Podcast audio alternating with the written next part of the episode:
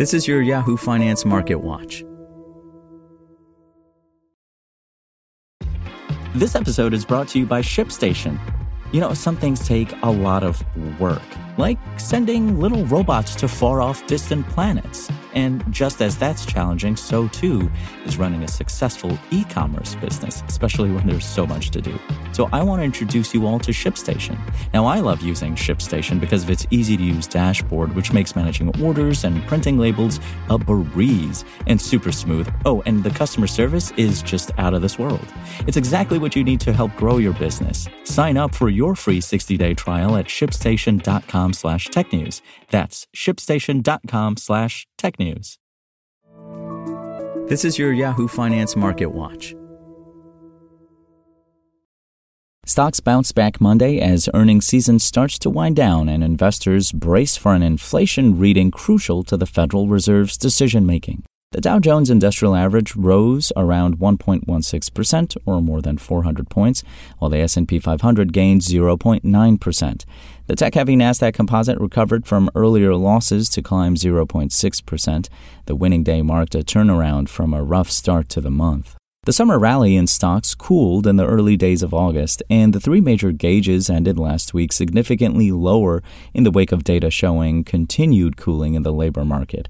This week, the countdown is on to the July inflation report due Thursday, seen as a key factor in whether the Fed will pause interest rate hikes again at its September meeting. The July CPI report will likely be another soft report and point to moderation, Bank of America wrote in a note on Sunday. Economists expect that headline inflation rose 3.3% over the prior year in July, an increase from the 3% jump seen in June.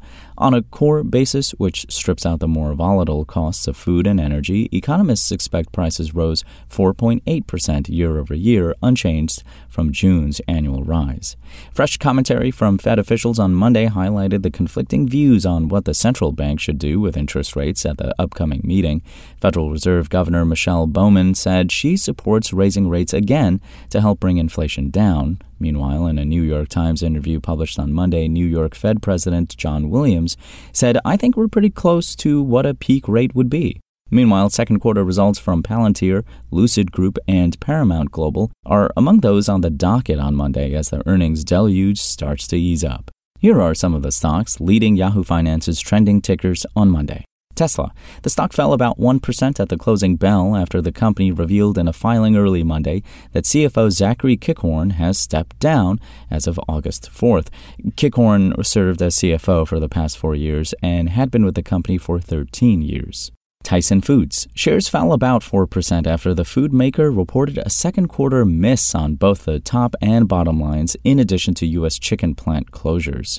BioNTech SE, the health company stock saw shares drop more than 7% on Monday after it reported a miss in its second quarter revenue expectations. Moderna Inc., the pharmaceutical and biotechnology stock fell 6%, falling to a closing level not seen since 2020.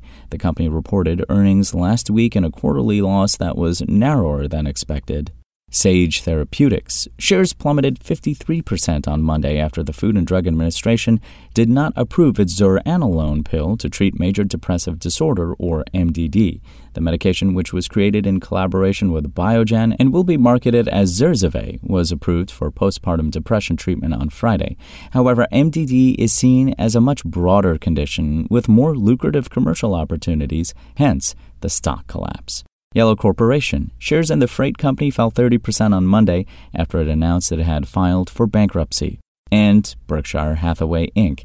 Shares rose by roughly 3% as profits rebounded at Warren Buffett's conglomerate, along with the value of its stock portfolio in the second quarter. That's all for today. I'm Imran Sheikh, and for the latest market updates, visit us at yahoofinance.com.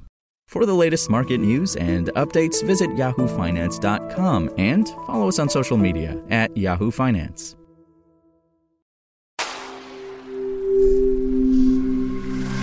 Spoken Layer. Want to learn how you can make smarter decisions with your money? Well, I've got the podcast for you. I'm Sean Pyles, and I host NerdWallet's Smart Money Podcast our show features our team of nerds, personal finance experts in credit cards, banking, investing, and more. and they'll help you make the most of your money while cutting through the clutter and misinformation in today's world of personal finance. You'll get clarity on strategies to help you build your wealth, invest wisely, shop for financial products, and plan for major life events. Listen to NerdWallet's Smart Money Podcast wherever you get your podcasts.